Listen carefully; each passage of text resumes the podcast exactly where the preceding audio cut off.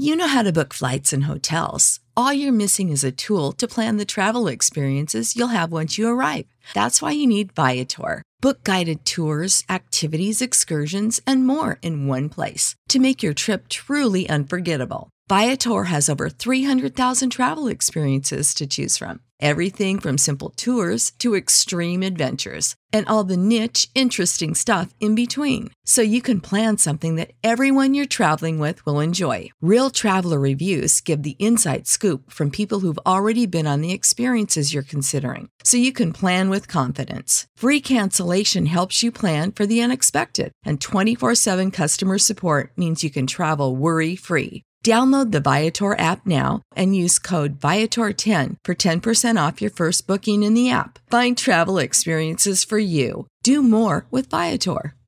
What's the easiest choice you can make? Window instead of middle seat? Picking a vendor who sends a great gift basket? Outsourcing business tasks you hate? What about selling with Shopify?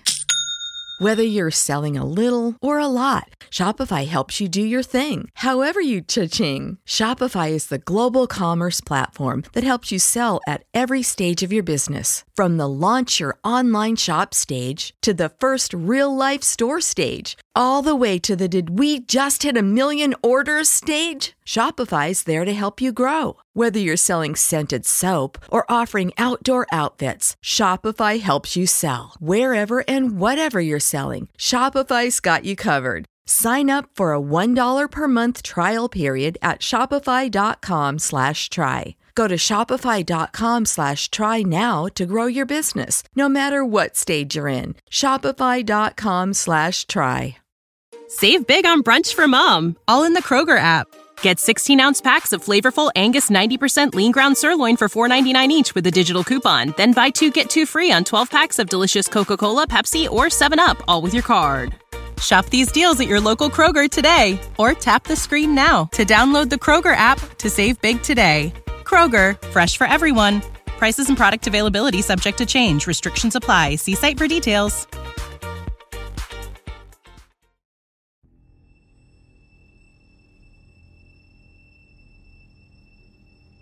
Spazio, anzi no, Lombardia, base spaziale 2.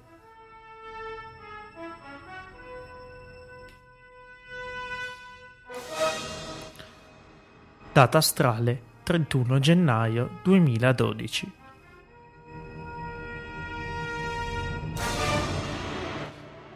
Cari turisti della galassia, siete forse assetati di notizie su possibili futuri, scenari apocalittici, invasioni aliene o robot con manie di grandezza? Beh, siete arrivati nel posto giusto, cari viandanti degli spazi interstellari. Mettetevi comodi, il vostro gotto esplosivo pangalattico vi sarà servito tra qualche minuto.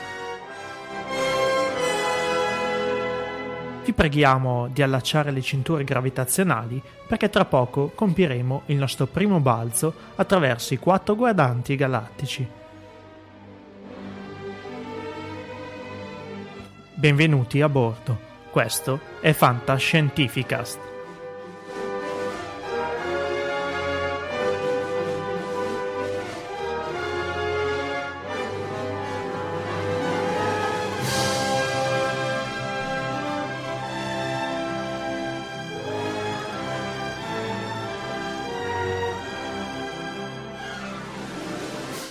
Benvenuti al primo episodio di Fantascientificast o Fantascientificast che dir si voglia, spin-off di Scientificast.it e podcast dedicato alla fantascienza. Qui con me in studio c'è l'ideatore, quello che è veramente l'ideatore di questo programma, io sono la telespalla, ovvero Omar Serafini. Ciao Omar. Ciao Paolo, ciao a tutti i nostri ascoltatori. Eh, è bello ritornare in podcast, come si suol dire. e raccontiamo un attimo da che cosa è nato eh, Fantascientificast. Diciamo che siamo rimasti orfani, io, Omar, ma penso anche molti altri, della fantascienza in podcast. Dopo fantascienza.pod, eh, di fatto, si è parlato poco di fantascienza attraverso i nostri canali. qualche cosa dalle biblioteche digitaliane, qualcosa in altri podcast, però qualcosa che mh, diciamo eh, si occupasse per intero dell'argomento non l'abbiamo trovato, allora ci siamo messi e l'abbiamo creato. Abbiamo recuperato qualcosa da fantascienza.pod, o meglio qualcuno, ma lo diremo dopo. Esatto, esatto, ce lo teniamo come, come sorpresa. Come sorpresa. E niente, mh, mm, quello che vogliamo fare con questo podcast è parlare di fantascienza attraverso metaforici quattro quadranti galattici, ovvero parlare della fantascienza in ogni sua forma, sia essa eh, narrativa, quindi letteraria, eh, videoludica, piuttosto che cinematografica o musicale o altro anche. Andremo oltre questo. Esatto, come proprio come dicevo, per cui esuliamo da quelli che sono i canonici 360 gradi e qui, come si suol dire, sforiamo li, dell'iperspazio. No? La quinta dimensione. esatto. esatto.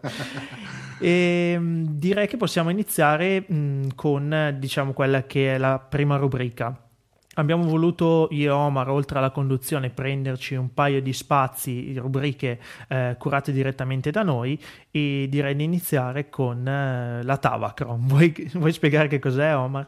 Ma velocemente, questo è, un, è, uno dei quadranti o il quadrante di mia competenza. A Tavacron fondamentalmente prendiamo il, il nome, eh, prende il nome da una, da una macchina del tempo di uno degli episodi della serie classica di Star Trek e in questo quadrante mi ripropongo di eh, parlare di tutta quella che è stata la fantascienza, anche qua vista a, a 360 gradi dei tempi che furono, però analizzando quel, quegli aspetti o, quelle, o, quei parametri poco conosciuti, al di fuori dei schemi eh, più conosciuti eh, normalmente dalla gente. Per cui io direi Paolo, buttiamoci, azioniamo la nostra Atavacron e ci buttiamo avanti nel passato. Esatto,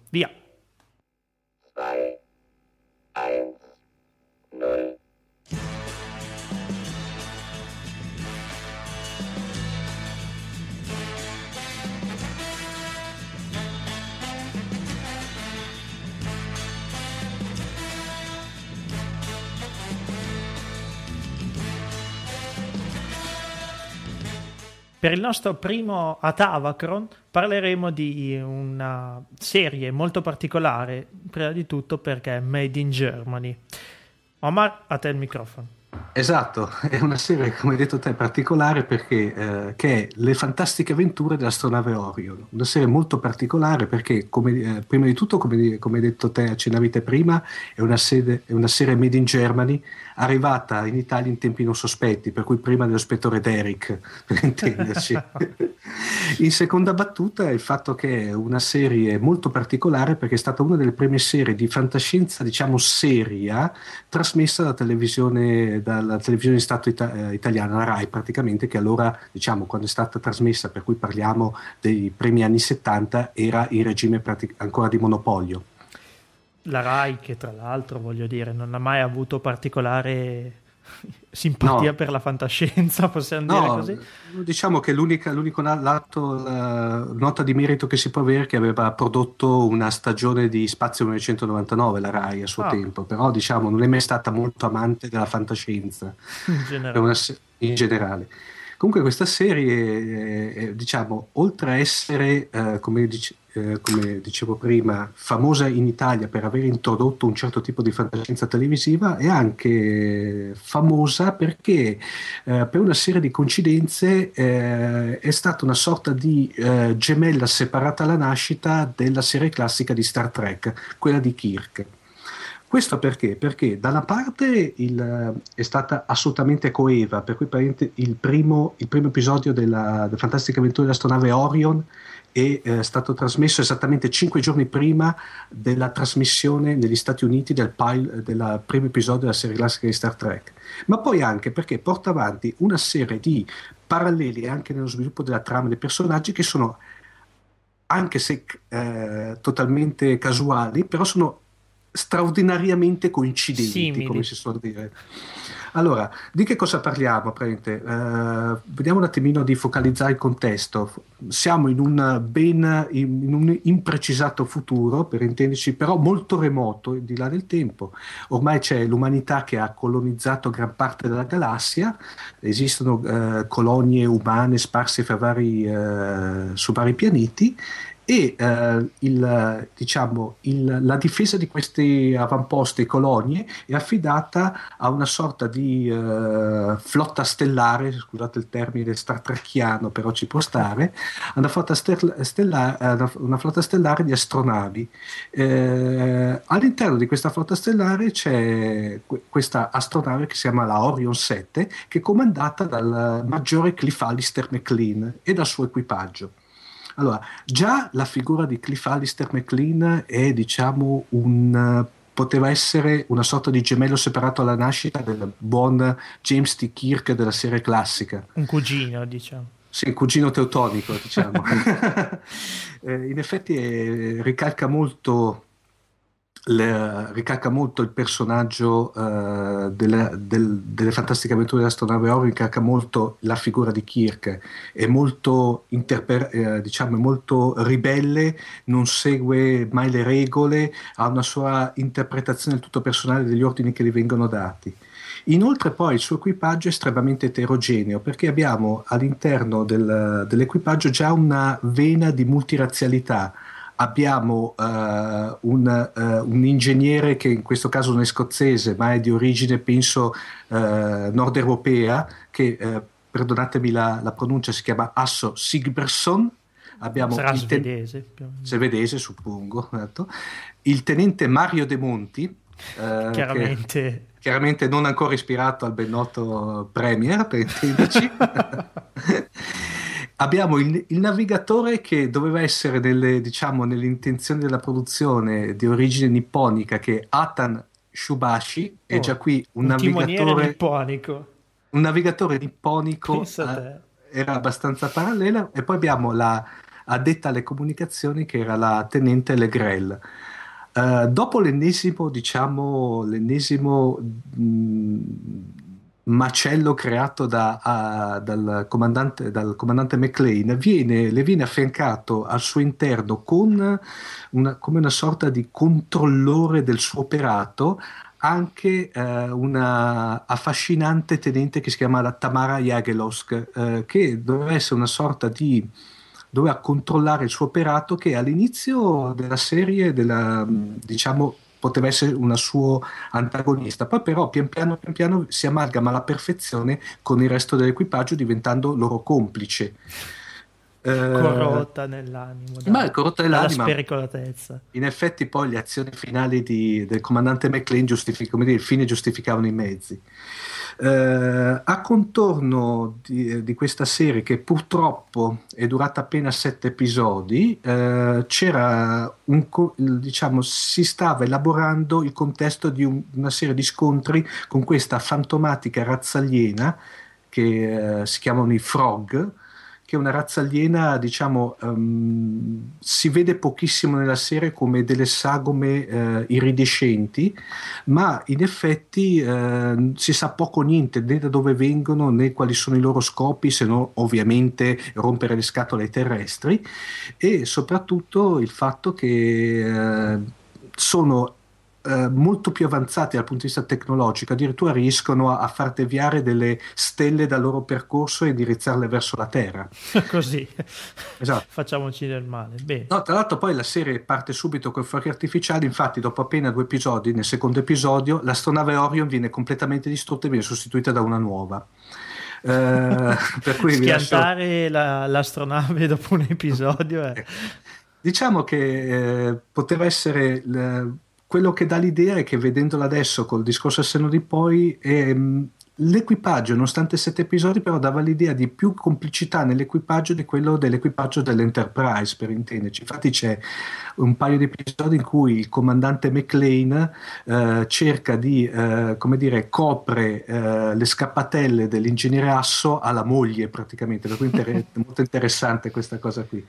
Allora, eh, come abbiamo detto, la serie purtroppo... E stiamo parlando durante... di un'epoca comunque abbastanza, non voglio dire bigotta, però... No, però diciamo una, una, una ecco esatto, non in tempi eh, chiamiamo libertini, passami il termine. Eh, per... sì. ecco.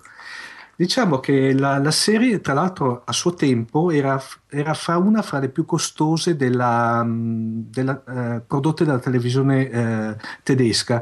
Infatti ha degli effetti speciali notevoli e, secondo il mio modesto parere, notevolmente superiori a quelli della serie classica di Star Trek. No, ho visto qualcosa, sì, sono abbastanza so, d'accordo. Sotto alcuni aspetti, sì soprattutto la partenza dell'astronave Orion, è quella che secondo me è rimasta nell'immaginifico fantascientifico e che praticamente sale dalla base dell'astronave Orion al di sotto dell'oceano, sale in questo vortice, che tra è un vortice vero perché era stato creato in una, in una piscina di uh, un, uh, un, centro studi sul Ehm, sull'idraulica praticamente per cui si ha questa astronave che esce da questo vortice d'acqua ed erano abbastanza curati. Per contro Paolo c'erano ovviamente poi delle cadute di stile molto infantili come per esempio l'adozione di ferri da stiro nella plancia dell'astronave oppure dei bicchieri di carta dei bicchieri di carta come lampadari però come si può dire eh, o dei rubinetti come manopole. Però diciamo tanto giusto... che chiacchiere sto guardando in effetti sono bicchieri Eh, però, come ti ripeto, per i tempi secondo me era notevolmente superiore a quello che era il, il, lo standard che dopo ci ha abituato Star Trek. Eh, diciamo che alla fine della prima stagione il, produttore, che era Rolf Arnold, che era una sorta di Gene Roddenberry teutonico, aveva già eh, iniziato a lavorare sulla seconda stagione, ma praticamente la ARD, che era la, la casa, la, l'emittente televisiva che lo mandava in onda, le ha bo- uh, il il progetto. Da lì in poi l'astronave Orion è caduta in, se- in un oblio in quanto è eh, rimasta molto famosa per una serie di repliche a livello europeo. Negli Stati Uniti non è mai stata esportata per, fondamentalmente per due motivi. Primo che era ancora in bianco e nero, mentre invece eh, negli Stati Uniti era, c'era già in auge da colore.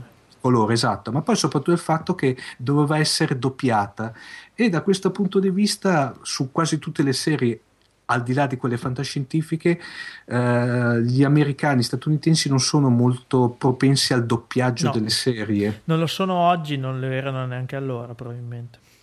Per cui eh, è successo che è caduto in questa sorta di oblio. Eh, adesso si era parlato non, non, molto tempo fa di una sorta di remake, una sorta di, e qui arriva di nuovo il Next Generation eh, curata dal, dalla, me, dalla me famigerato Ronald Emmerich, per cui eh, Godzilla, Independence Day, eccetera, eccetera. Ho già i brividi.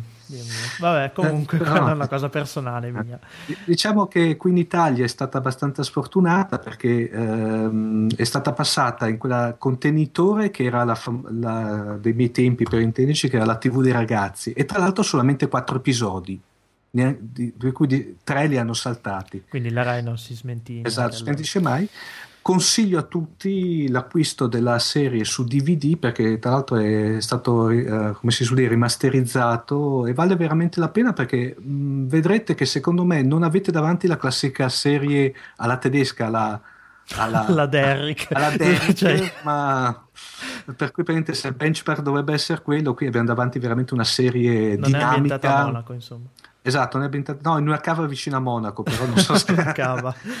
però vale veramente la pena secondo me di vederla e vedrete che secondo me vi appassionerete anche voi alle avventure dell'astronave Orion. Tra l'altro sottolineo colonna sonora composta da un certo Peter Thomas, quella che avete ascoltato in introduzione a questo intervento di Omar, veramente stupenda, cioè Ah, no, veramente stupenda. Tra l'altro, poco fantascientifica, forse, eh, però. È, mo- è, molto intrippante, passatevi il termine. Sì, molto... sì, molto anni 60, ecco, possiamo, sì, esatto. possiamo dire quello.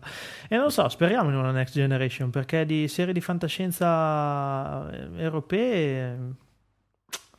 No, non ci siamo proprio, non ci siamo no. mai stati. No, non ci siamo mai stati e sono lasciate, diciamo, sì, in effetti, tranne le famigerate, famigerate famosissime, perdonatemi il termine, Spazio 999 No, piuttosto beh, anche fuori. il Dottor Who, per carità, Eh, però... già. Però ecco, di altro non si è visto molto. I tedeschi adesso si sono lanciati con i polizieschi e Es- esatto. di lì non Mamma si sono mossi purtroppo. Sì.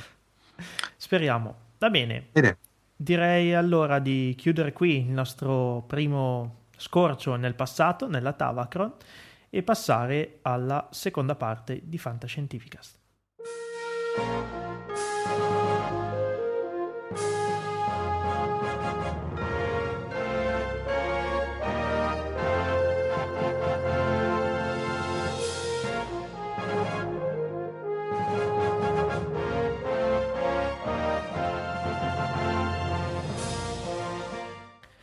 Chissà quanti di voi hanno riconosciuto questa colonna sonora, anzi l'hanno riconosciuta e l'hanno associata a un videogioco, sì, perché il secondo quadrante del nostro Fantascientificast è dedicato oggi alla fantascienza videoludica, sarà dedicato anche in futuro alla fantascienza videoludica e oggi appunto parliamo di Wing Commander. Omar ti dice qualcosa? Beh, eh, Dio, al di là del videogioco che è strafamoso, però purtroppo in me suscita ricordi un po' negativi per quanto riguarda il film. Mi sa che ci arriviamo alla fine forse è meglio. Il film è veramente una pagina da dimenticare di questa saga.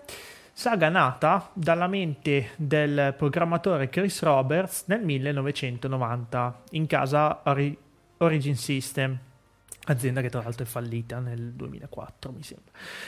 Comunque, di cosa tratta questo famosissimo videogioco? L- Ambientato nel 2654, quando una eh, fantomatico, comunque una immaginaria confederazione terrestre, costituita da terrestri sì, ma anche da altre razze, entra in contatto, e ovviamente si tratta di un contatto estremamente violento, una guerra, con l'impero dei Kilrati, ovvero una razza aliena di felini antropomorfi estremamente aggressivi, estremamente assetati di sangue. Si vedono dei tratti Klingon, diciamo, nella società delle- dei Kilrati. No, veramente, sono... C'è, c'è anche il nome, Kirati. Se ricorda, in effetti, qualcosina. Protagonista della serie è eh, un pilota, un pilota alla caccia stellare mh, di nome Christopher Blair, eh, di stanza alla Carrier, quindi una portaerei galattica TCS, che immagino stia per Terran Confederacy Starship, Tiger's Claw, ovvero l'artiglio della tigre nave impegnata durante una missione in un settore della galassia chiamato Venice, che per motivi che non sono noti durante il videogioco è comunque abbastanza cruciale per la guerra. La cosa interessante di Wing Commander e era già avanti allora da un punto di vista di trama nel 1990 perché eh, la struttura del gioco era ad albero. Quindi era il primo videogioco, come dicevo, di questo genere a prevedere questo tipo di struttura e mh, cosa significa ad albero? Che lo sviluppo della trama è eh, legato alle azioni durante il gioco stesso, ovvero non è necessario vincere tutte le missioni per proseguire nel gioco, si può anche eiettarsi dal proprio velivolo e poi subirne le conseguenze a livello di trama.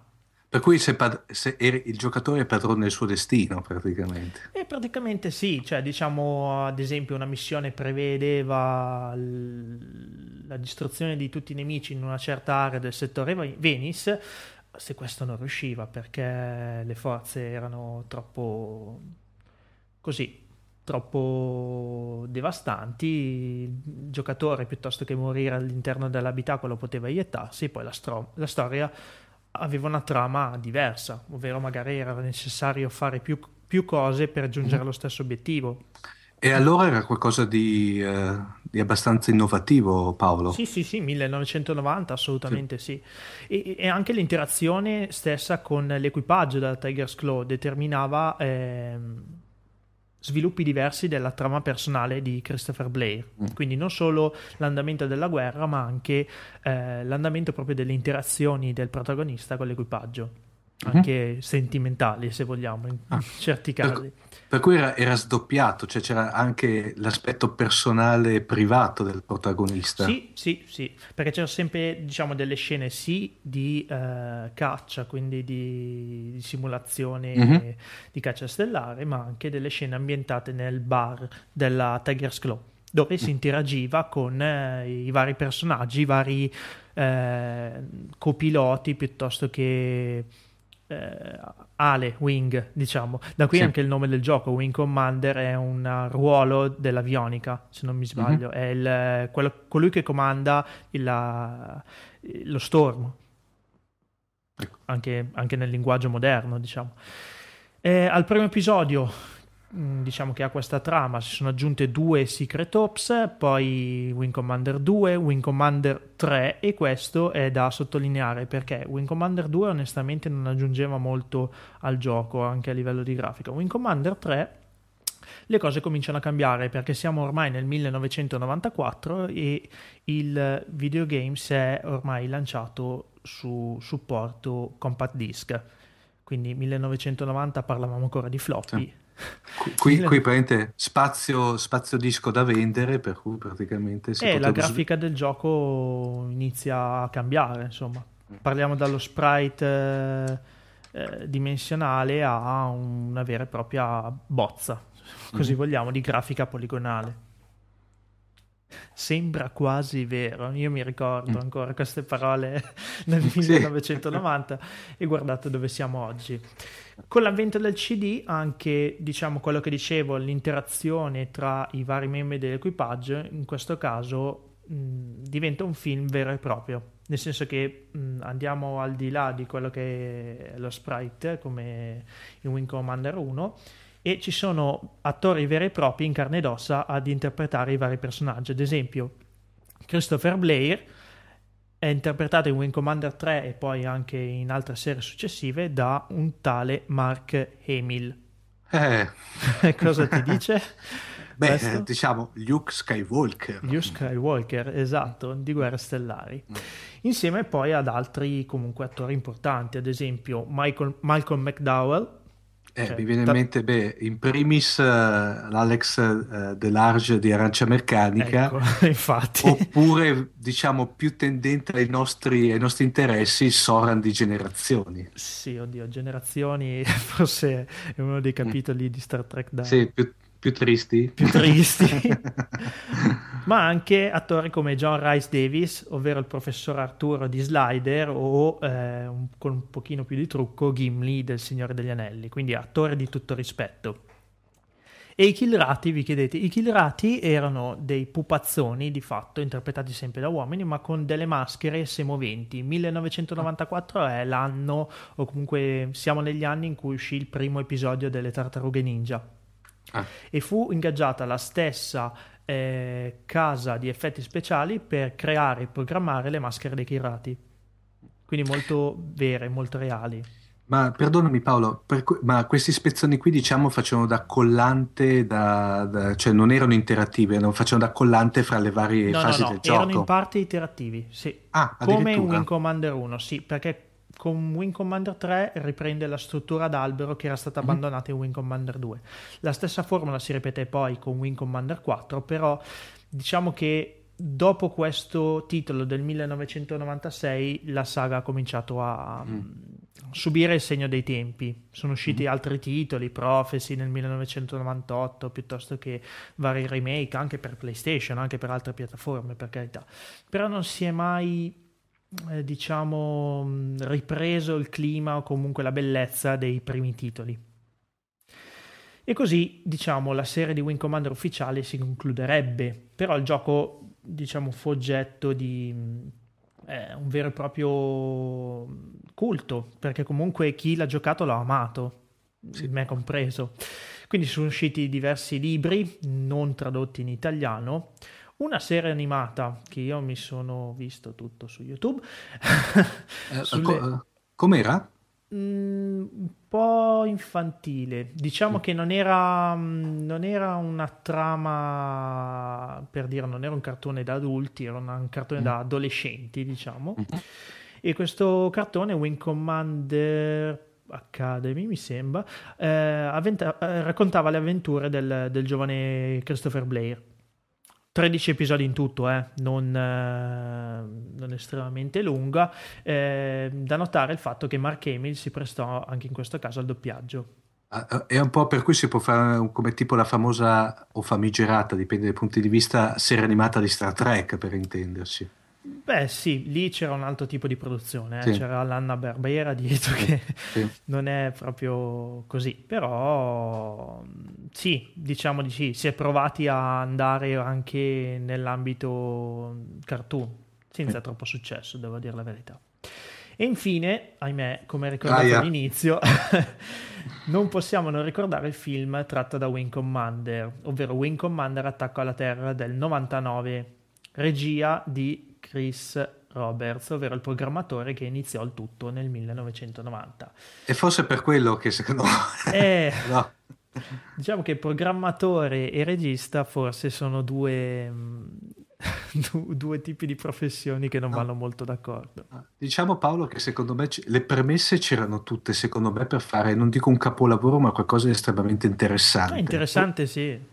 Purtroppo però, come dire, il compito non è stato svolto all'altezza dei presupposti. No, perché di fatto il film come trama ebbe una specie di minestrone di, di, di tutti gli aspetti toccati in, in tutti i titoli del videogioco.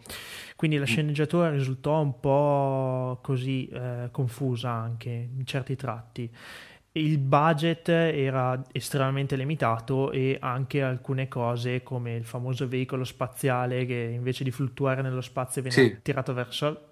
Ecco, non, non, non, incontrarono il favore del pubblico, diciamo. Tant'è che eh, il film ha ottenuto un ben 11% su Rotten Tomatoes su 46 revisioni e uno 0% rating dal sito Top Critics.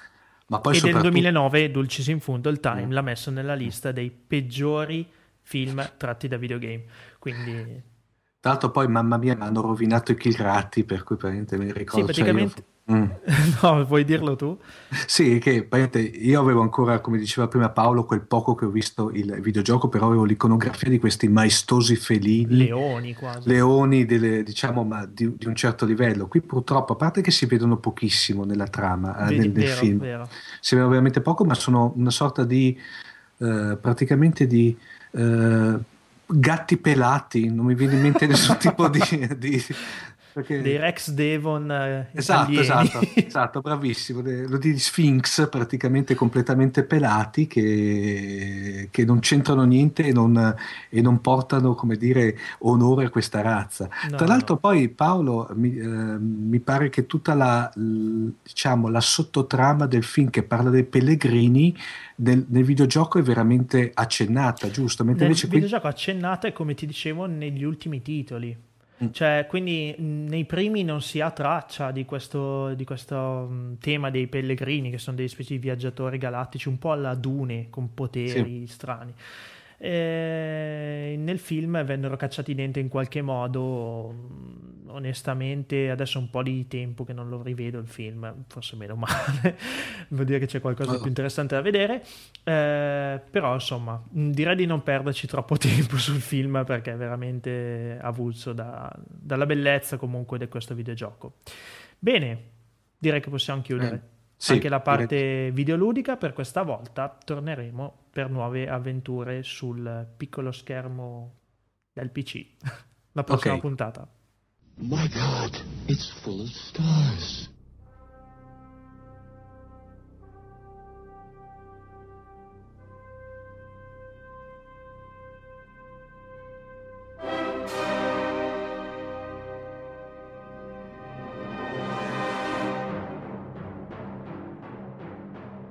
Per questo primo episodio di Fantascientificast abbiamo già tra noi quello che sarà poi un ospite fisso.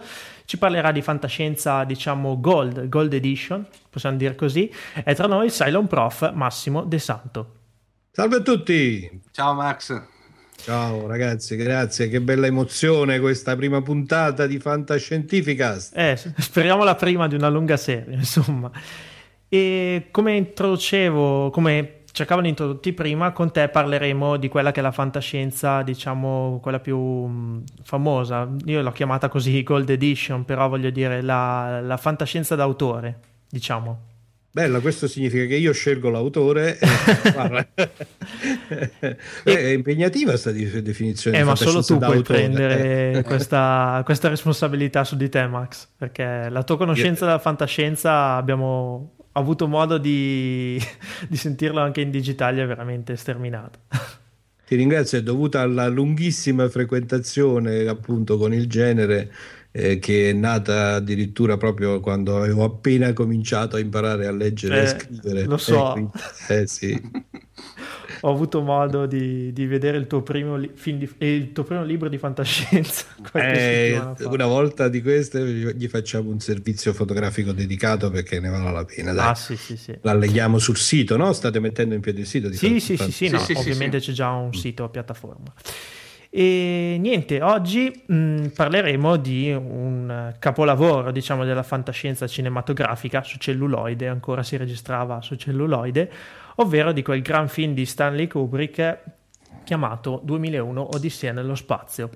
Eh sì, io sono stato un po' indeciso su cosa usare come primissimo eh, avvio no, di questa mh, mm, rubrica sulla fantascienza d'autore, come dici tu, e mh, poi alla fine ho scelto di appunto usare il film e, e il libro che sono stati per me veramente poi l'inizio dell'innamoramento. Sì, Vado, le... Tranquillo, proseguo? Sì, sì, Posso già partire? Eh, alla grande, perché alla tra l'altro ho anticipato che libro e film vanno un po' di, di, di pari passo. Però... Sì, Esattamente, io e dunque, allora come sempre si fa in questi casi, ehm, si, i ricordi più, più, intensi sono sempre legati a qualcosa di personale e per me il fatto personale è che dopo una lunga frequentazione di film di fantascienza, eh, di quelli lì giapponesi downtown, ah. no? mi portava addirittura, no, non è qui ad Avellino, vicino a Avellino c'è un paesino chiamato Atripalda dove c'era un cinema specializzato che ogni pomeriggio uh, mandava uno di questi film, di queste serie, appunto un po' dell'orrore, un po' di fantascienza per capirci Godzilla con tutte le variazioni. Quindi ero già stato più o meno svezzato, ma poi appunto nel 1969 i miei genitori, mio padre e mia madre, che per la verità invece non erano degli appassionati di fantascienza né dei grandi frequentatori del genere, mi portarono a vedere questo 2001 di Sé nello spazio, che fu un film che ebbe su di me un impatto sconvolgente, perché eh, per chi l'ha visto la visionarietà del film, poi immaginatevi a nove anni nella sala cinematografica con tutto quello che è l'effetto cinema, no? che ancora oggi è molto profondo, è diverso Vabbè. dal, vedere, no? dal sì, vedere sì, una... rispetto al piccolo schermo non c'è paragone sicuramente e assolutamente io sono, ne sono uscito assolutamente folgorato. Poi il film 2001 Il Seno nello Spazio in realtà è un film eh, che è di difficile comprensione, ha un impatto visivo e sensoriale perché tra l'altro eh, diciamo, l'altra grande caratteristica è quella di avere una colonna sonora veramente sensazionale, eh, però se si dovesse dire che poi uno vede quel film e capisce fino in fondo al primo colpo la storia che c'è sotto, quello che vogliono raccontare sia il regista che lo sceneggiatore, che era niente po' di meno che Arthur Clarke, questo non, non, è vero, cioè non si capisce, rimangono tanti interrogativi, interrogativi. tanti fili sospesi. Un po' onirico, diciamo. Eh sì, molto, molto, molto visionario. Certo, oggi ehm, è un film che ha dei ritmi diversi da quelli a cui si è abituati. Io appunto ho scoperto con certa sorpresa perché per me 2 milioni e nello spazio insomma era come dire la fantascienza. Invece ho scoperto le nuove generazioni mm, faccio riferimento per esempio ai miei figli che ora sono in fascia 20, 15 22 23 non è che tutti abbiano visto il film magari ne hanno sentito parlare. Quando ho provato a farlo vedere ai miei figli mi sono reso conto che il ritmo un po' lento un po' maestoso del film stesso per loro non è così facile da digerire, anche perché come dicevamo poi non, è, non c'è una storia lineare che si intende subito al primo colpo, è piuttosto una successione di, eh, eh, di ambienti, di ambientazioni e di tematiche che vengono proposte. Sembrano quasi un po' slegate. Se un... eh, sembra sì, il, il, filo che le lega è più un filo di immagine piuttosto che un filo di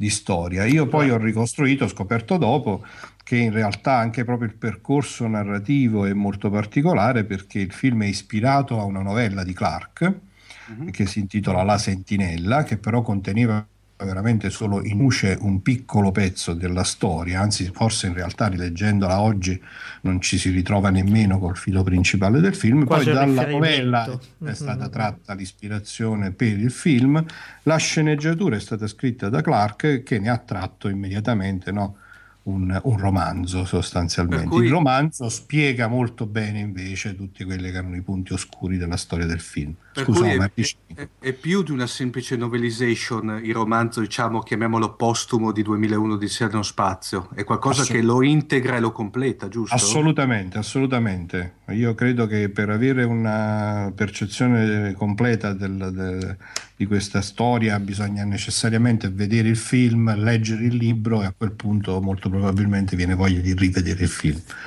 E, che dite, racconta un po' la storia, anche perché insomma veramente vale la pena di tentare di, eh, di tracciarla perché ci sono un po' tutte le tematiche no? che poi ne sono così care a noi appassionati di fantascienza, ma che secondo me sono anche delle tematiche profonde che si possono tranquillamente mettere in, in, discussione come tematiche generali, di interesse generale da parte dell'umanità.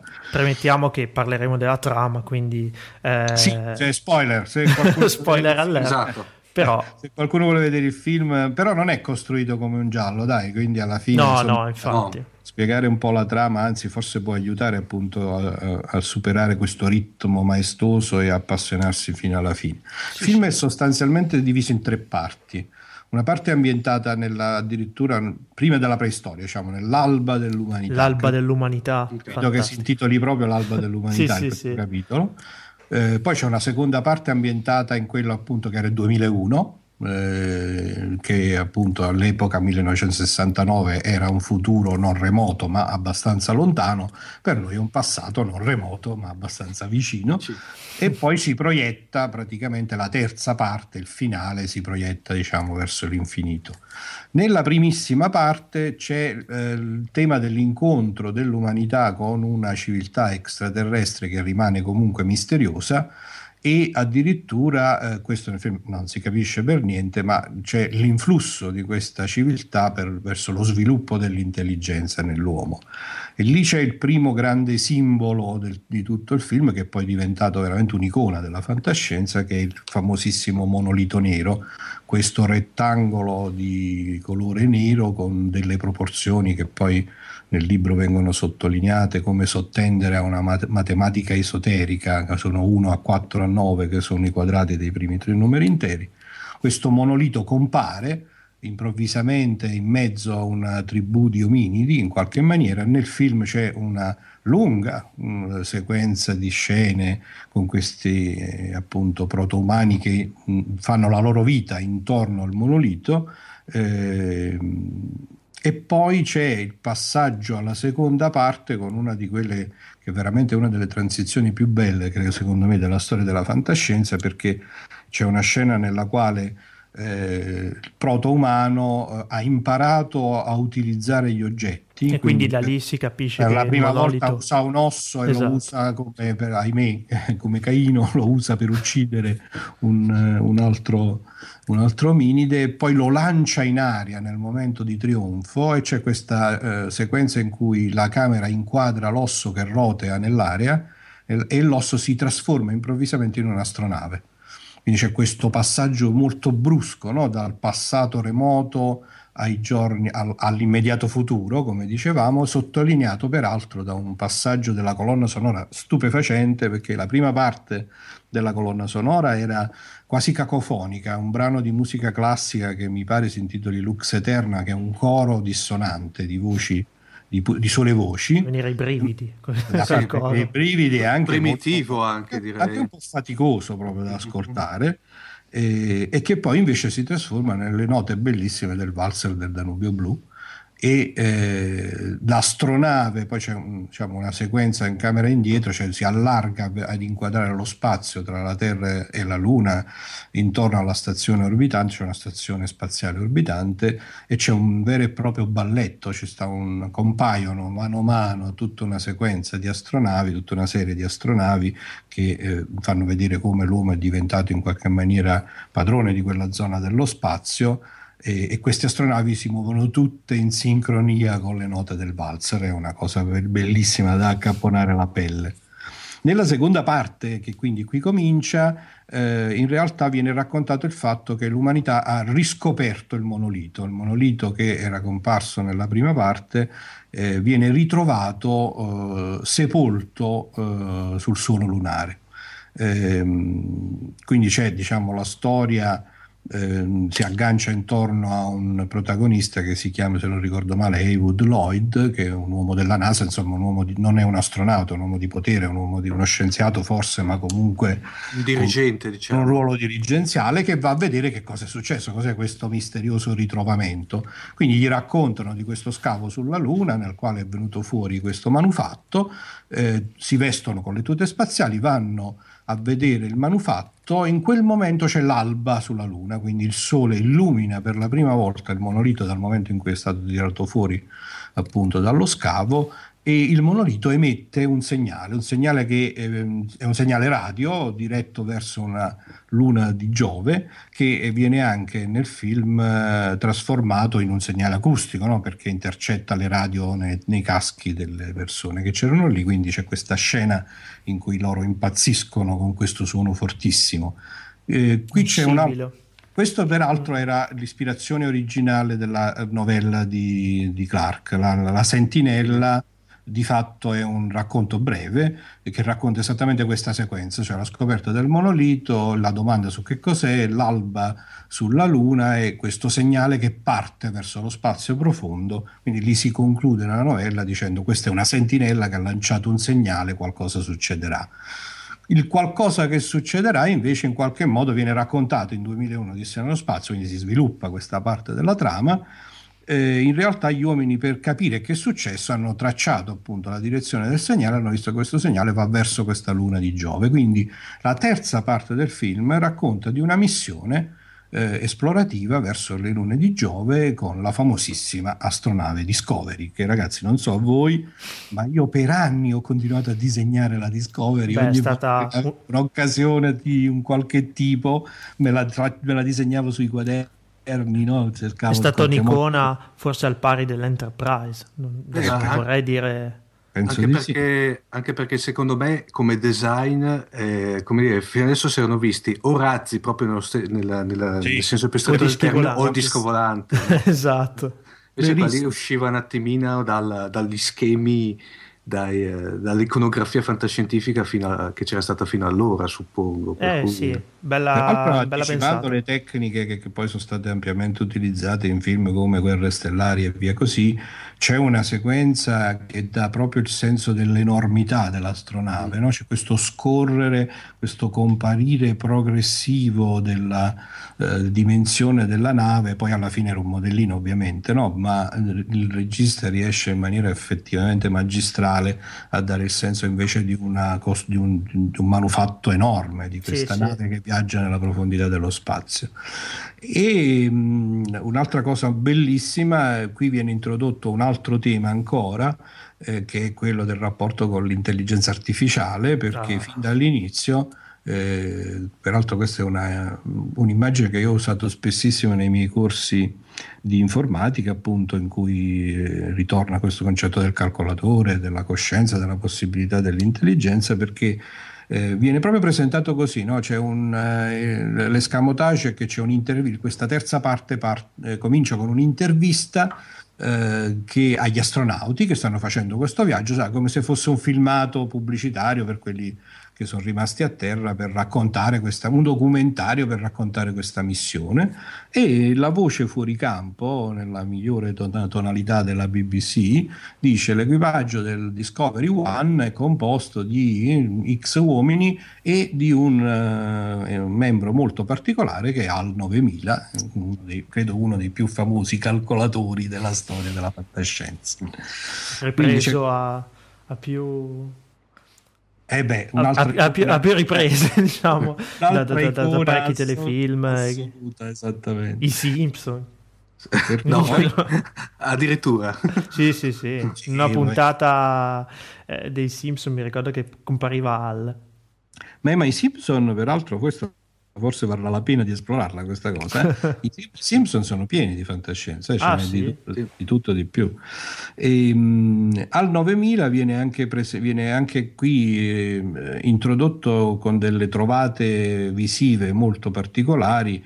Eh, forse quella che rimane di più nel, nell'immagine, anche questa è un'altra di quelle immagini che ho portato con me, che porto con me, c'è l'occhio di Al, cioè il calcolatore viene eh, inquadrato attraverso le telecamere con le quali il calcolatore stesso vede l'interno dell'astronave, che è il famoso occhio rosso di Hall, no? cioè questo ah. rettangolo con dentro questa lente rossa con sotto la scritta HAL 9000 e peraltro durante lo sviluppo di questa terza parte del film più volte il regista no, fa un cambio di sequenza e fa vedere l'interno dell'astronave come lo vede HAL, no? quindi fa vedere dall'interno diciamo, della telecamera.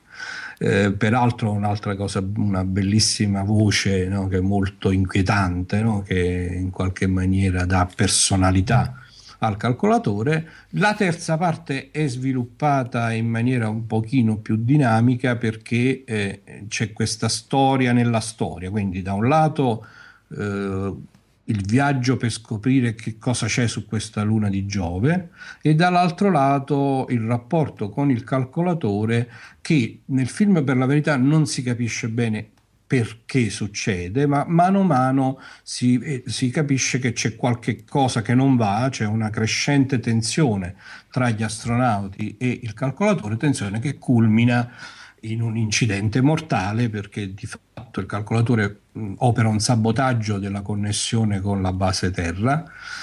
In base a questo sabotaggio che viene spacciato per un guasto, eh, gli, astronauti fanno, gli astronauti peraltro sono divisi, ci sono, sono due svegli e cinque in ibernazione. Esatto. Due astronauti diciamo, svegli, quelli al controllo della nave, fanno quindi una missione extraveicolare durante la quale Hal prende il possesso della navicella con la quale si muovevano all'esterno della, della Discovery, uccide uno dei due, l'altro invece si salva, non, cerca di rientrare a bordo e qui c'è uno dei dialoghi più belli di tutta la storia del film della fantascienza in cui c'è questo eh, no, questo dialogo che inizia con una calma, no, sai quella calma gelida, è successo qualcosa Caro, di. No, però i due, i due fanno una conversazione, la strada fa, dice ciao Dave, come stai? Fa il ah, io sto bene, Al, tu tutto bene? Senti, mi faresti rientrare per favore? Mi fa, no, mi spiace, non ti posso far rientrare. Ma come non mi puoi far rientrare? Eh no, mi dispiace Dave, purtroppo non mi è possibile. E quindi a quel punto, insomma, la cosa è degenerata, c'è poi una parte un po' più movimentata, appunto, nella quale l'astronauta riesce a rientrare. E ehm, altra sequenza fantastica, c'ha il problema che non può semplicemente staccare la spina, spegnere il calcolatore perché il calcolatore eh, è praticamente il controllo dell'astronave, quindi non, disattivarlo completamente equivarrebbe a trasformare l'astronave in un pezzo di metallo e di conseguenza si trova ad affrontare questo problema e lo risolve rimuovendo parti della memoria della macchina, quindi entra in una sala che contiene la memoria del calcolatore con un cacciavite, no? c'è anche lì una rappresentazione molto molto bella questi moduli di memoria ottici che, che sono escono uno sì. alla volta, si disinseriscono e mano a mano che si disinseriscono il calcolatore piano piano regredisce come se tornasse alla fanciullezza e poi all'infanzia con una eh, sequenza finale nella quale canta una canzoncina eh, di quelle lì giro giro tondo, una canzoncina infantile in cui anche la voce che prima era una voce calda perfettamente completamente umana se non per l'assenza di emozioni in qualche misura diventa invece una voce me- progressivamente sempre più meccanica e più lenta. Colpisce molto anche la, la freddezza appunto di questa scena. Reinterpretata sì, oggi sarebbe stata una scena caotica, forse in cui... Sì, mo- molto più coreografica Ma... direi. Eh, probabilmente sì. Come dicevo dall'inizio, appunto, tutto il film è pervaso da questo passo un po' maestoso, un po' lento. Eh, alla fine quindi il, l'astronauta eh, Dave si ritrova solo, riesce a condurre il viaggio in, eh, fino alla luna di Giove grazie appunto a questo funzionamento ormai automatico di HAL e lì, eh, sorpresa finale, ritrova il monolito nero, ovviamente, in orbita della luna di, di questa luna di Giove, Giapeto, se non ricordo male, mm-hmm. e quindi ne trova una versione gigantesca, quindi c'è questo monolito che ha dimensioni, diciamo, adeguate da fare un po' da luna della luna, mh? Mm, e esce dalla, dalla Discovery con una di queste navicelle, si avvicina al monolito per vedere che cosa succede e lì parte la, il finale del film eh, assolutamente sconvolgente e incomprensibile perché di fatto c'è una sequenza appunto onirica eh, con un gioco di luci, eh, riflessi sugli occhi, eh, è veramente una cosa da vedere assolutamente. Eh, Psichedelica psichedelica. Eh, visti gli anni. Si intuisce che è una forma eh di viaggio, ma niente di più.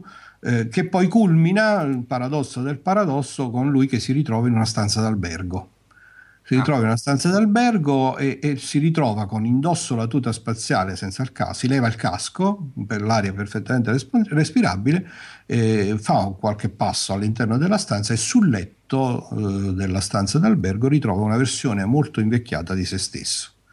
Quindi c'è quest'ultimo attimo nel quale guarda questo se stesso molto molto vecchio, si vede che sta ormai esalando l'ultimo respiro e qui il film si conclude con una rinascita quindi misteriosamente il tutto finisce con un bambino, con un feto in orbita intorno alla Terra, il bambino delle stelle.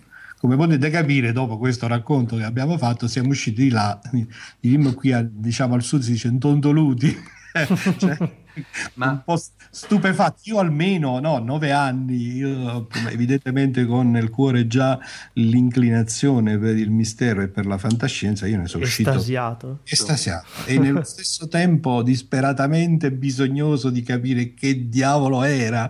Quindi corsi a comprare eh, questa versione roman- del romanzo eh, che era qualche mese dopo fu, fu resa disponibile lo, lo, divorai nell'ambito penso di un paio di giorni e poi passai un paio di mesi a raccontare per filo e per segno a mia madre poverina che non aveva capito molto. che pazientemente no penso neanche che le interessasse granché per la verità.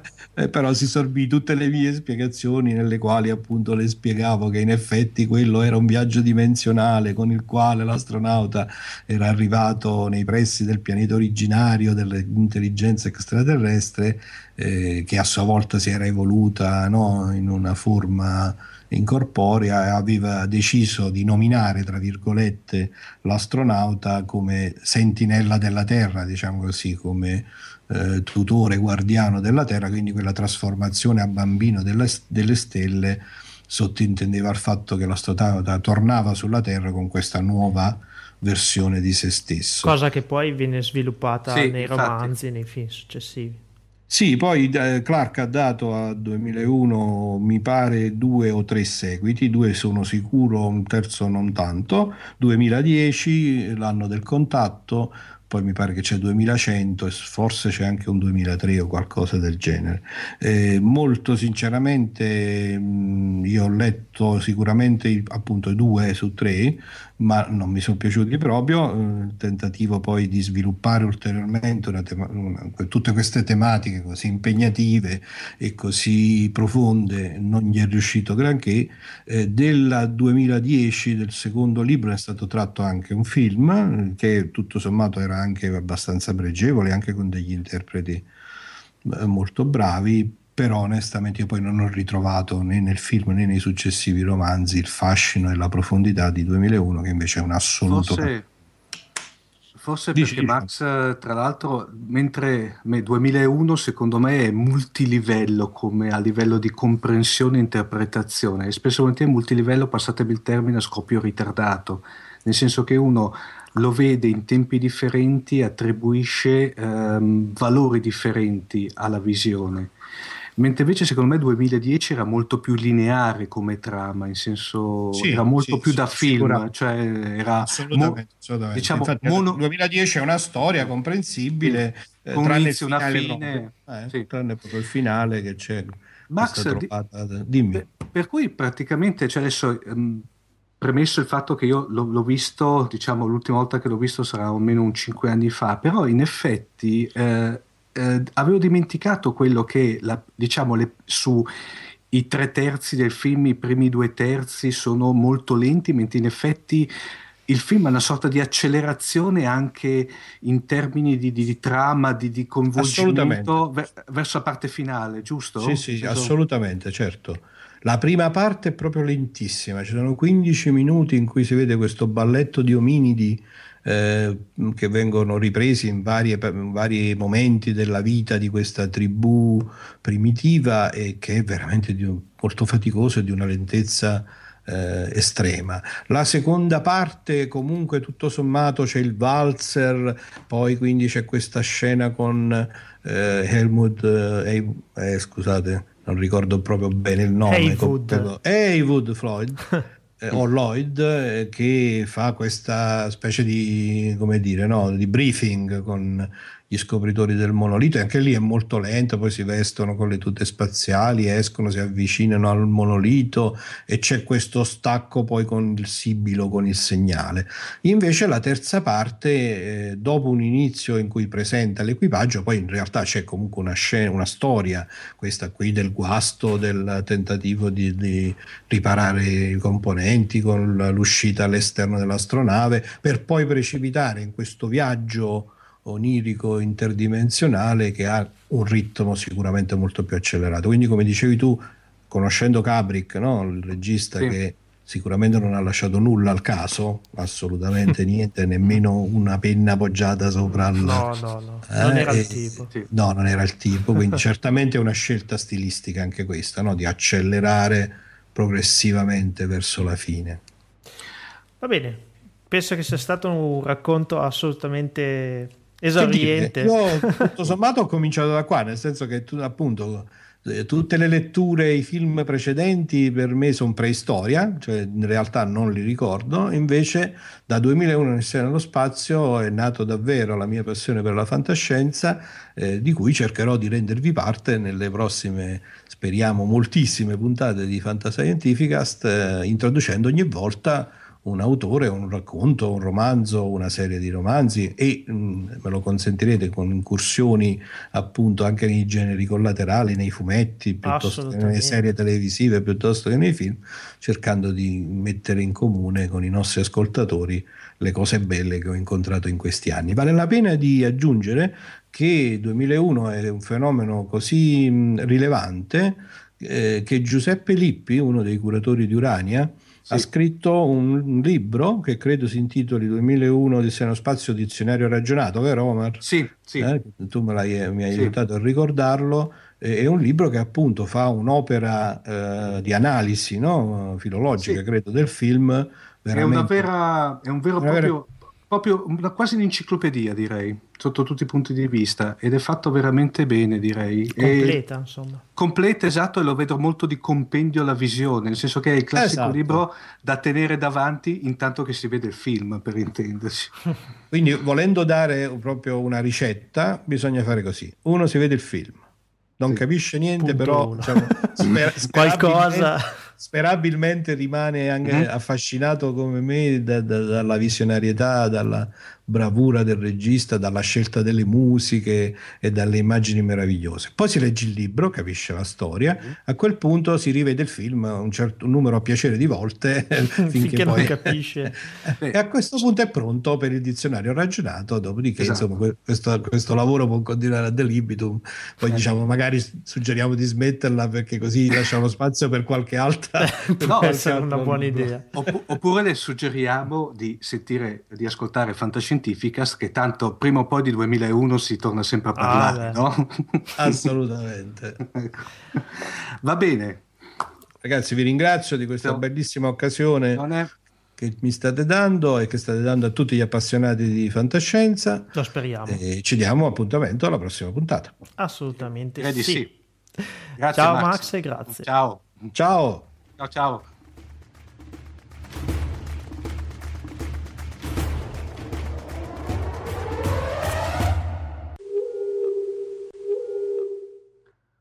Come primo eh, speaker del nostro podcast, e, diciamo, abbiamo l'onore qui di avere in questa prima puntata di Fantascientificast un eh, noto appassionato eh, di musica ed elettronica, Alessandro Martellotta. Ciao Alessandro. Ciao Omar, ciao Paolo e ciao a tutti Ciao. gli ascoltatori. Eh, di che cosa ci parli oggi, Alessandro? Allora, oggi vi parlo del Teremin, questa, questa parola un po' sconosciuta che si riferisce a un oggetto probabilmente altrettanto sconosciuto. Infatti, giusto perché i nostri ascoltatori possano visualizzarlo, anzi più che visualizzarlo, possano capire eh, dal punto di vista acustico di cosa stiamo parlando, volevo far sentire un piccolissimo passaggio E di già questo qua particolare strumento. gli appassionati di fantascienza saranno... Avranno i brividi. Eh, quindi già qui, già qui eh, ognuno di noi penso che si ricordi un film, uno spezzone o qualcosa in cui ha sentito questo, questo suono particolare e eh, si è chiesto chissà qual è lo strumento che, che genera questo suono così, eh, così particolare, così, così strano, così, così unico. No? banalmente la suoneria dell'iPhone. O banalmente la suoneria dell'iPhone. Questo strumento appunto è il Theremin, è uno strumento che ehm, è stato inventato molto moltissimo tempo fa, è stato inventato intorno agli anni 20 da, ehm, da un fisico russo che appunto si chiamava Leon Theremin. È uno strumento, si può definire sicuramente il, il primo strumento elettronico della- della storia. È uno strumento eh, che provo a descrivere brevemente, eh, anche se poi linkeremo moltissime pagine in cui eh, i nostri ascoltatori potranno trovare ulteriori informazioni. È Nelle composto da note. un... eh, nelle note, nelle note. Certo, È, un, eh, è composto da una scatola di legno, di plastica, di, di vari materiali assolutamente non conduttori per una serie di motivi e da due antenne, un'antenna verticale posta sul lato destro e un'antenna orizzontale posta sul lato sinistro. Quindi diciamo una, una bacchetta verticale a destra e un anello orizzontale a sinistra. È uno strumento incredibile perché si suona senza toccarlo. Infatti non bisogna assolutamente toccarlo, ma bisogna gestire la vicinanza e lontananza delle proprie mani da queste due antenne. Quindi ci si avvicina, ma non lo si tocca. Ehm, parlo proprio due secondi del, del principio che, che- che vi sta dietro. Ehm, l'antenna, le due antenne insieme con le nostre due mani formano due condensatori. Eh, questi due condensatori al ehm, avvicinarsi o allontanarsi delle mani variano la propria capacità e i circuiti interni a seconda di questa capacità che varia, eh, producono note differenti. Allontanando e avvicinando la mano dall'antenna di destra si modifica il tono, mentre allontanando e avvicinandolo dall'antenna di sinistra si modifica il volume. Questo in due parole il, eh, il principio di funzionamento di questo, mh, di questo strumento. In particolare quei vibrati molto mh, diciamo mh, caratteristici. molto caratteristici dei, dei film, eh, dei film di fantascienza si ottengono abbastanza facilmente facendo tremare la, la mano, la, la mano destra. È l'unica cosa che mi, mi sentirei di dire che si ottiene facilmente perché per il resto è un, eh, uno strumento abbastanza difficile da suonare perché non si hanno riferimenti. Ehm, la, la distanza appunto è nello spazio e non c'è come non ci sono i tasti di un pianoforte o anche i tasti del- di, un- di una chitarra quindi ci vuole moltissimo orecchio e eh, moltissima Un po' concentrazione come suonare poi- uno strumento, eh. come si dice, fretless, diciamo, una cosa del Sì. genere, così, senza tasti. esatto esatto Beh, sul fretless ancora ancora perlomeno visivamente Eh hai sì, il, eh, ehm, hai l'indicazione. Qui proprio non, non, hai nulla se non il tuo orecchio che ti dice eh, avvicinati e, e allontanati. E, e poi mai, mai come in questo caso hai praticamente la stessa esecuzione che è uguale eh, si, mai una che sia uguale all'altra, giusto Alessandro? Sì, sì, sì, sì assolutamente. Le, le mani del, um, del, dell'esecutore um, cambiano completamente il suono, cambiano completamente le, le, melodie, gli stessi stili. Uno strumento può essere suonato con diversi stili, con la mano che si apre e si chiude con le falangi, oppure con la mano ehm, in cui tutte le dita sono concentrate in un punto e si avvicina e si allontana ehm, tramite il polso. Ci sono diversi stili che nel corso del tempo si sono, si sono evoluti. Eh, è uno strumento che mh, negli anni 20 chiaramente era, era valvole, poi eh, si è evoluto con, con, la tecnologia, è diventato a transistor e eh, è diventato un pochino diciamo, di, di, maggior diffusione rispetto all'inizio, pur essendo comunque uno strumento eh, molto raro rispetto a, a pianoforti, chitarre o eh beh, sì. più... Sì. Questo senza, senza dubbio. Um, l'ultimo, l'ultimo, cenno sul, sul, modo di suonare, perché dopo faremo un breve riferimento, è, è uno strumento non lineare.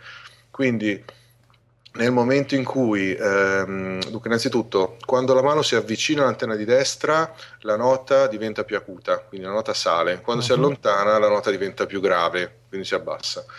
La distanza tra le note gravi è maggiore rispetto alle note acute. Quindi nel momento in cui io eh, sono a mezzo oh. metro di distanza, eh, 3-4 centimetri potrebbero essere la distanza tra un tasto e l'altro del pianoforte. Mm, faccio un esempio un po', un po visibile. Immagino una domanda, qua sì. esce un attimo lo scienziato di Scientificast. Eh, immagino che ci sia comunque della matematica che regola la distanza delle mani alla, alla modulazione della nota. Allora, non solo c'è, c'è della matematica, ma ehm, è uno strumento che prima di essere suonato deve essere anche tarato, perché eh, tutto quello che eh, è di conduttore, quindi il corpo umano, ma anche un tavolo, piuttosto che eh, un, eh, alle volte anche un una parte diciamo strutturale di un edificio può ehm, modificare il, la messa a terra diciamo, di, di, questo, di questa piastra del condensatore che è l'esecutore. Quindi esistono diverse manopole di taratura sul, sul theremin, di cui una è dedicata proprio al gestire il, il range di distanza De... all'interno del quale il theremin deve sentire un, la mano o un eventuale oggetto. Incredibile. Sì. E, ok, questo si è... fa diciamo a orecchio all'inizio, non ci sono strumenti con i quali ti puoi tipo di Amazon. Sì, no, banalmente uno pensa a un accordatore quando pensa sì. a una chitarra, però qui invece è solo a orecchio, giusto? Sì, assolutamente, assolutamente. Diciamo che ehm, è uno strumento che si presta molto ad accompagnare, per esempio, il pianoforte, piuttosto che ehm, nelle colonne sonore delle orchestre anche molto ricche. Vedremo che alcune colonne sonore veramente non hanno badato a, a spese per, per ricchezza di strumenti. Nel momento in cui si accompagna ad altri strumenti, diventa abbastanza eh, diventa un pochino più semplice diciamo il proprio orecchio viene aiutato da quello che può essere un pianoforte che accompagna o uh-huh. comunque dei, dei, riferimenti musicali provenienti da, da strumenti differenti Um, come, come, dicevamo all'inizio, come accennavamo all'inizio, e, eh, ed è anche il motivo per cui questo strumento ha trovato un posto in questo, in questo podcast, eh, negli anni 50 è diventato, forse insieme alle bobine Tesla, è diventato un, uh, un simbolo del, della fantascienza degli anni 50. Eh, lo, è di, lo, è diventato attraverso il suo utilizzo in uh, molteplici film. Ehm, allora, tra tutti ne, ne citiamo un paio. Uh, The Thing from Another World, sicuramente, ma soprattutto il, uh, il, più, il, più, rappresentativo e anche probabilmente uno dei più bei film di fantascienza di quegli anni, che è The Day the Earth So Still. Mm-hmm. Eh, perfettamente ultimatum alla terra. Ultimatum alla terra. Ultimatum. Perfettamente d'accordo.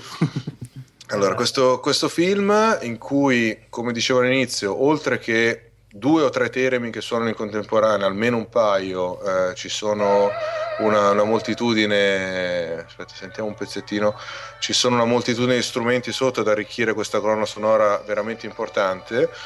Um, il Theremin è stato usato anche non solo per, per, la musica ma anche per alcuni effetti sonori per esempio la voce del, dell'alieno quell'alieno metallico che c'è all'interno della, dell'astronave è stata fatta attraverso un uso diciamo un po' particolare del Theremin.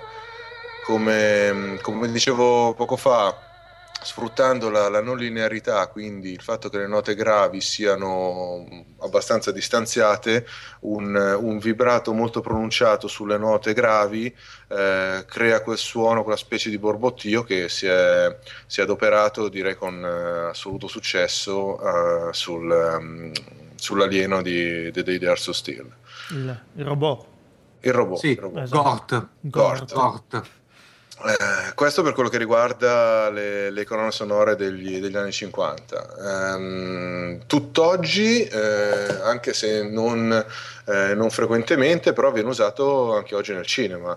Eh, per esempio nel cinema e anche nella televisione, la sigla di Scooby-Doo, banalmente, che tutte le mattine in onda su, eh, su Italia 1, eh, la scena finale de, di Qualcuno volò sul nido del cuculo, mm-hmm. Hellboy e poi due, due, film importanti che sono stati The Machinist e Ed Wood.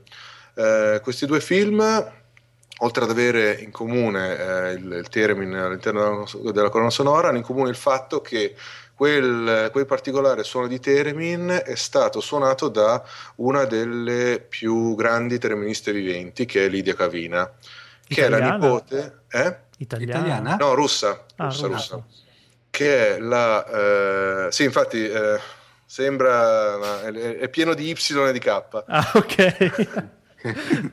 che tra l'altro è la nipote di Teremin in persona. Ah, quindi, accidenti. Una nipote d'arte. Una nipote d'arte, assolutamente. Um, oltre al cinema, il Teremin ovviamente viene usato poco anche qui, anche nella musica. Ricordiamo sicuramente Hull Lot Love dei Led Zeppelin, ehm, alcuni brani dei Beach Boys e aspetta, anche... aspetta, aspetta. Hai detto un brano delle Zeppelin? Sì, Quella lotta love? Yes. In che pezzo? Alla fine? Uh, nel, nel, quando lui fa i versi d'amplesso cioè tipo no, nella, nell'esecuzione dal vivo uh-huh. uh, su YouTube c'è pieno di, di filmati c'è uh, Jimmy Page che mh, tra un, un riff e l'altro di chitarra usa questo Theremin ad antenna singola, in questo oh, caso Dio senza, senza, l'antenna del volume, per, per, ottenere questi suoni tipici da Theremin, questi, questi fischi, e arricchisce così il, il brano. Quindi YouTube è, in questo è ricchissimo e di, di testimonianze. um, ci sono diversi artisti, per esempio su Giamendo c'è un artista che si chiama Peccanini, con, con la doppia K, che è un artista svedese che tra l'altro pubblica su Jamendo, quindi in eh, Creative Commons è liberamente scaricabile ed è un, un ottimo esecutore, eh, un, ottimo, un, ottimo, musicista che fa un uso del theremin eh, veramente con, con maestria. Um, da ultimi, diciamo, cito i Project Pimento, che sono un gruppo lounge, quindi un po' più, un po più soft. Siamo passati dalle Zeppelin a, mm-hmm ehm, diametralmente lo stile opposto. Eh, sono un gruppo, questa volta non in Creative Commons, però eh, i cui brani si possono ascoltare o acquistare su internet, eh, veramente bravi, tra l'altro li risentiremo dopo in un, in un piccolo passaggio.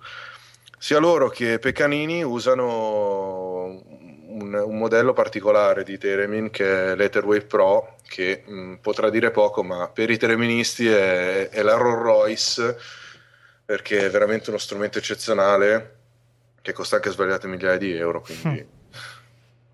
Cioè, la Stratocaster dei, dei Ma la, la, Stratocaster Custom Shop uh, Relic uh, Vintage con i legni degli anni 50 ricavati dai mobili, cioè veramente Ether Pro è un, è un grandissimo strumento.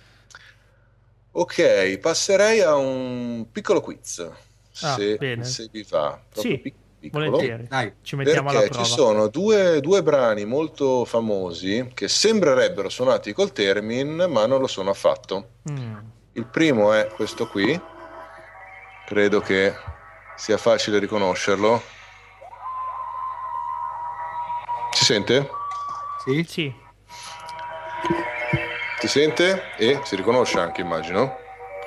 Che è la sigla del Dottor Who. Ah, qua, qua Eh. mi trovi molto impreparato, onestamente. Ah, male, male, male, male. È una mia, un mio limite, dottor nel senso che non ho mai avuto modo di approfondire la conoscenza. Comunque, Eh, comunque, credo che molti ascoltatori lo, lo conoscano perché con la fantascienza ha parecchio a che fare. eh Ehm, questa sigla ha questo suono che sembrerebbe un theremin perché eh, in generale molti suoni che hanno questo glissato così progressivo, che è tipico proprio del theremin in cui non c'è uno stacco tra una nota e l'altra, eh, spesso questo glissato viene associato al, al theremin, ma in questo caso non lo è. In questo caso mh, nel Dottor Who eh, è stata una, eh, un'elaborazione multipla fatta negli anni 60 di ehm, di pezzi registrati con altri strumenti elettronici. Il secondo brano, e qui ci sarà un po' di, un po' di sorpresa, che sembrerebbe suonato col theremin ma non lo è, è questo. Ah. Ah, oh. questo vabbè è facile, dai. Abbastanza facile da riconoscere. Eh, in molti siti Star Wars, no? Sì. Certo. Sì, eh? Star Sì, Wars. sì, è uguale, infatti. Diciamo che in molti, molti siti in molte, mm, molti blog eh, ho trovato scritto eh, che viene erroneamente associato al theremin, ma in realtà sapete qual è lo strumento che genera questo suono? Una voce? Una voce umana, Eh, esatto. La mannaggia. signora Julie John, no, Luli John Norman, che è un, eh, un soprano Chiaramente è stato, mh, è stata parecchio rielaborata questa, questa voce, sempre con gli strumenti del- dell'epoca, eh, però è, è una voce umana. Ah, Mm, sì. Ma hai, aggiun- hai aggiunto qualcosa alla mia conoscenza di Star Trek, che pure è abbastanza... Sinceramente avrei giurato che era una rielaborazione elettronica senza, cioè non umana, una rielaborazione da- elettronica da voce umana, ma avrei giurato che era totalmente elettronica. Mm, mm, mm, mm, anch'io. Interessante, molto. Sì.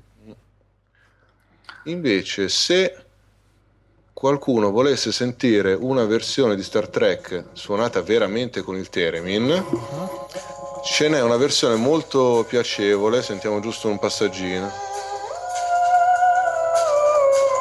Ecco, questo è Sua Maestà l'Etherway Pro, suonato dai Proce Pimento, Oh, che quindi all'interno dei vari brani che hanno, che hanno riproposto c'è anche la sigla di Star Trek eh, fatta con, eh, con questo theremin eccezionale. Notevole, veramente. bella. Mm. Ok, Chissà come mai, così mi viene in mente, come mai i produttori di Star Trek si orientarono più sulla voce umana. Comunque il Theremin, anche penso all'epoca, negli anni 60, faceva molto fantascienza, invece hanno deciso di, di- di- di non utilizzarlo per la sigla che poi... Di un, di un telefilm che poi è diventato un culto del genere, quindi bah, così. Sì, in effetti poteva essere un, eh, un bel omaggio a- ai film, tutto sommato anche di pochi anni prima, Sì, di una dozzina, Sì. poco più di anni prima, eh, dai quali sicuramente hanno tratto qualche ispirazione nelle storie, nelle, nelle ambientazioni. Chissà. Così. Allora, io eh, sarei in conclusione, concluderei con eh, qualche informazione per i nostri mh, ascoltatori che volessero un po' approfondire la, la conoscenza di questo strumento. Assolutamente, poi ci lascerai delle note, immagino. Certamente, Ok. tanti, tanti link e magari riferimenti se qualcuno volesse delle, mh, avesse, avesse delle curiosità, mh, può scrivere tranquillamente, dopo lascio i riferimenti. Se qualcuno invece volesse approfondire in modo generale, con un po' di vanità, dico che ci sono due puntate di Tecnica Arcana a disposizione, eh, tutte dedicate allo strumento. Tecnica Arcana, per chi non sapesse, è un podcast ehm, di tecnologia, eh, sempre di argomenti gustosi e interessanti, ehm, che ha dedicato due puntate proprio al Theremin. Con un La prima conduttore con un conduttore d'avanguardia, eh, Carlo Becchi, che il salutiamo nostro amico tanto. Carlo Becchi che, che salutiamo. Ehm, la prima puntata generica, diciamo, sullo strumento eh, sulla sua storia, con, eh, con, ospite tra l'altro Michelangelo Rocchetti che è un, un, bravo esecutore, un bravissimo esecutore e un ragazzo molto simpatico. La seconda puntata eh, che ho avuto il piacere di, mm, di ricevere un, un invito a, a, parlare dell'autocostruzione dei Teremin, perché comunque è uno strumento che si presta anche per un appassionato di elettronica ad essere autocostruito o comunque a eh, sperimentare il, suo funzionamento a livello diciamo hobbistico. Um, ci sono un paio di film dedicati al Teremin, c'è Teremin di Electronic Odyssey, che è la biografia di Leon Teremin, e poi c'è The World Greatest Teremin Virtuosa, che è la biografia di Clara Rockmore che è una contemporanea di Teremin ed è eh, la più grande terminista diciamo, della storia. Come Lidia Cavina lo è, lo è, vivente, Clara Rockmore, scomparsa qualche anno fa, eh, lo è stata nei, negli anni scorsi. Mm. Poi, se qualche ascoltatore volesse provare anche a cimentarsi, uh, a suonicchiare, ehm, a suonicchiare il Teremin o comunque qualcosa di simile, eh, ci sono dei, dei consigli che, che, gli si può dare. Innanzitutto linkeremo un, uh, un piccolo programmino che è un uh, simulatore di Teremin, è un programma con una matrice attraverso la quale con una matrice diciamo a video, eh, muovendo il mouse su questa matrice si può generare un suono che è veramente simile a un Theremin da, da fantascienza. E qui Posso i possessori anche... di trackpad eh, per me, Infatti... immagino che... Mi stavo dimenticando di averlo aperto qui, quindi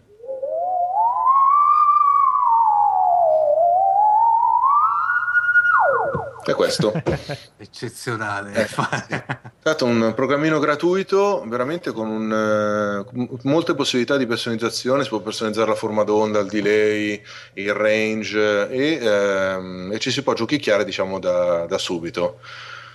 Se qualcuno invece volesse fare un passo ulteriore, quindi magari acquistarlo e uh, provare a suonarlo, i Teremin vengono prodotti, diciamo, l'unica, l'unica azienda eh, internazionale o comunque di, di, di, di, una certa dimensione che li produce è la MOG, quindi la famosa azienda di... Ah, quella... Eh, dei sì. sintetizzatori, giusto? Sì, esatto, quella dei, dei sintetizzatori, che ne ha a catalogo alcuni modelli ehm, ottimi, nel senso che sono degli ottimi prodotti, ma sono abbastanza costosi, cioè un, un buon Teremin della MOG costa circa 500 euro. Mm. Ehm, durante una serie di studi, di, di contatti e di incontri che ho fatto online, quando stavo un po' approcciando lo strumento, soprattutto all'autocostruzione, sono venuto eh, in contatto con un, un artigiano americano di cui linkeremo il, eh, sicuramente il sito, ehm, che si chiama Dan Burns, che è un costruttore di Teremin a un costo eh, sicuramente più basso, quindi parliamo di un ottimo Teremin intorno ai 200 euro, spedizione compresa, mm. assolutamente di qualità, quindi che eh, nulla hanno da invidiare eh, ai, ai MOG. Quindi mh, mm, può essere certamente una scelta da, da consigliare se qualcuno volesse cominciare, volesse provare.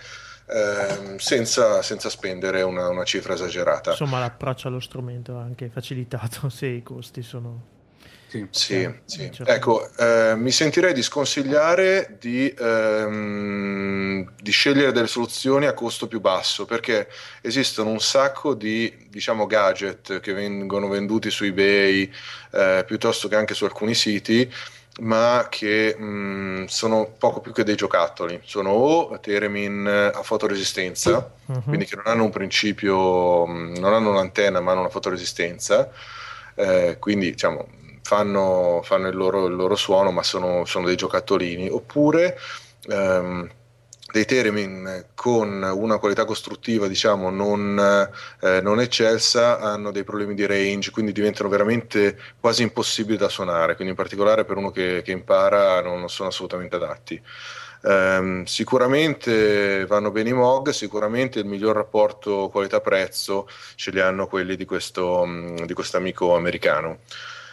Ehm, una, una, terza strada può essere l'autocostruzione, se qualcuno, se qualcuno ha un, un, po' di, diciamo, si diletta un po' di, di elettronica. Eh, io ne ho, ne ho costruito uno ad antenna singola che, che, suona bene, ogni tanto con, quando mi trovo col mio gruppo lo attacco e facciamo qualche, qualche cosa a livello più che altro scherzoso. Sperimentale, diciamo. Sì, sì, sì, sperimentale. e sempre, sempre, dagli Stati Uniti, sempre tra i contatti, tra i nuovi amici che ho scoperto ehm, informandomi su questo strumento, eh, c'è anche la possibilità di impararlo online, perché eh, c'è un, ehm, un terminista professionista americano che si chiama Thomas Grillo, eh, che offre lezioni online, offre dei mini corsi su YouTube gratuiti per, per cominciare, eh, più se qualcuno volesse approfondire offre anche lezioni su, su Skype. E lui è un, un turnista per uh, diciamo questo, questo, termine eh, che, mi, piace, che... mi, piace, più session man session che, man, sì. man che è più, più o meno dispregiativo no, no, quindi bene. diciamo le, le possibilità di, di approfondire ci sono e poi ci saranno i miei contatti se qualcuno ha qualche domanda io sono a disposizione Assolutamente, grazie mille Alessandro per questa bellissima spiegazione e introduzione allo strumento. E grazie a voi. Sicuramente direi... direi... che ne parleremo nuovamente in futuro perché di fatto è uno strumento che è entrato nell'immaginario collettivo della fantascienza e pian piano ogni tanto ritorna. Quindi sicuramente ci sentiremo in futuro. Per il momento ti ringraziamo e benvenuto in Fantascientificast. Grazie a voi e un saluto a tutti Grazie. gli ascoltatori. Ciao. Ciao.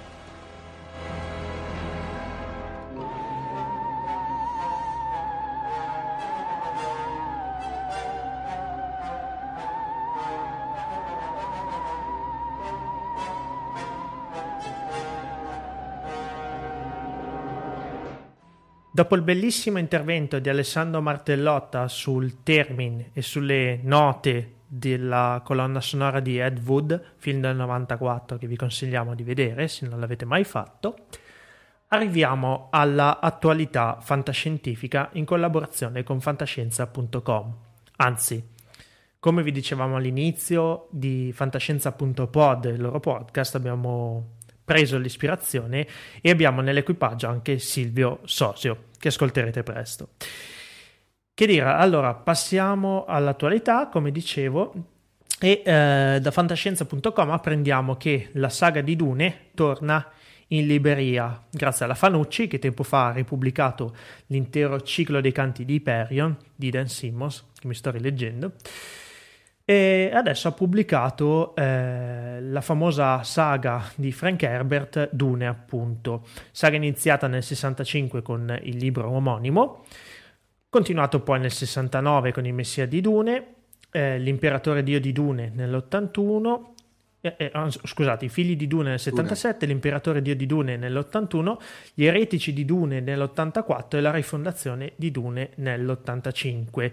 Vincitore, tra l'altro, il primo Dune dei premi Hugo e Nebula, tra le massime onorificenze della fantascienza. E dal quale ovviamente è stato tratto il famoso film di David Lynch, mitico, esatto. oserei dire. Sì, rivalutato ultimamente direi anche. Sì, forse sì. E, mh, apprendo dall'articolo, ma si sapeva già, mm. insomma, che George Lucas si è ispirato parecchio al romanzo di Dune nel dar vita alla serie di Guerre Stellari, che sì. tutti conosciamo, insomma. Fanucci ha eh, rieditato tutti i libri li trovate in edicola a prezzi modici, diciamo. Il primo volume costa solo 4,90, come sta facendo Fannucci un po' per tutte le serie di fantascienza che sta ripubblicando, mentre gli altri hanno un prezzo di 9,90 euro. Quindi comunque accessi- assolutamente accessibile e se non sì. l'avete ancora letto, Dune è una saga imperdibile, assolutamente da leggere, insomma. Sì. Penso che anche su questa però poi spenderemo ben più di una parola, Omar. Giusto? Esatto, oppure ben più di un quadrante per intenderci. Prego, tu avevi Prego. qualche altra notizia? Penso. Sì, invece io la, una notizia che, come dire, mi allieta moltissimo è che finalmente... Esatto, perché finalmente abbiamo la data certa di eh, uscita del ormai famosissimo film Iron Sky. Oh. Allora, una brevissima introduzione, consentimela, praticamente Iron Sky è questo film totalmente prodotto, diciamo, in, eh, da filmmaker indipendenti e, e, se vogliamo anche con mezzi relativamente economici rispetto alle grosse produzioni hollywoodiane. È stato creato dallo stesso diciamo, staff che aveva fatto a suo tempo la famigerata e tra l'altro anche lì bellissima serie saga di Star Trek, praticamente Fantastica. che è una bellissima diciamo, presa in giro di Star Trek. Eh, che consigliamo a tutti di andarsela a reperire. Tra l'altro, mi pare che siano anche scaricabili in maniera gratuita dal loro sito. Sì, sì. Eh, penso che fosse andata down a un certo punto, ma, ma, ma forse recuperabile ancora. Sì. Cerco nella ecco. rete e metto qualche riferimento. Benissimo, e Iron Sky invece è questa, per intenderci, eh, ovviamente parliamo sempre di un certo tipo di fantascienza molto ironica, eh, perché non, non, aspettatevi niente di serio, trame pesanti, è tutto molto ironico. Si percepisce e, già dal trailer. Dal trailer che tra l'altro è bellissimo e direi che la, mh, velocemente la trama è che verso la fine della seconda guerra mondiale i, i nazisti scappano con delle astronavi eh, verso il lato scuro della Luna e qua impiantano una, tra l'altro una stupenda base a forma di svastica praticamente da dove eh, tramano il, la riconquista futura del, del, del, del mondo, pianeta, sì. del pianeta. Esatto. E, diciamo, avendo visto sinceramente il trailer l'ultimo, che lo trovate tranquillamente anche su YouTube e nelle note che metteremo a piede dell'episodio, il, il, trailer è veramente, direi, stratosferico, a dir poco, veramente. Troppo forte. No, no, tra l'altro anche ben fatto da un punto di sì. vista di effetti speciali, anche con un budget abbastanza limitato, almeno si percepisce sì. questo. Sì. Tra l'altro, Però... correggimi se sbaglio, verrà presentato al Festival di Berlino. Esatto, verrà, eh, esatto, il mese prossimo verrà, eh, l'11 di febbraio esattamente, verrà, debutterà ufficialmente al Festival di, eh, di Berlino e addirittura uh, sembra subito dopo verrà, uscirà ufficialmente uh, in, in, patria, mi pare che sia uh, nord europeo praticamente, mi pare che siano finlandesi se non sbaglio, sì, i produttori. Sì, sì. Ecco. Comunque andate a vedere il trailer perché veramente vale la pena. Sopra, mh, non anticipo niente, ma c'è una scena stupenda. Uh, è da vedere, è da vedere. una bella presa in giro dai nazisti, insomma. Sì, sì. Va bene, possiamo concludere qui, penso, il primo episodio di Fantascientificas. Che dici, Omar? Sì, direi di sì. È stata dura, ma ce l'abbiamo fatta. Ce l'abbiamo fatta. Mi raccomando, fateci avere critiche, commenti, così, anche plausi, quello che volete. I nostri contatti sono www.fantascientificas.it info chiocciolafantascientificas.it per le email, poi ci trovate anche su Twitter all'indirizzo fantascicast perché di più non si poteva e su Facebook ovviamente. Vi aspettiamo, mi raccomando, e ci diamo l'appuntamento tra un paio di settimane con il prossimo episodio. Ok, lunga ciao. vita e prosperità. Lunga vita e prosperità. ciao, alla presto, prossima. Ciao.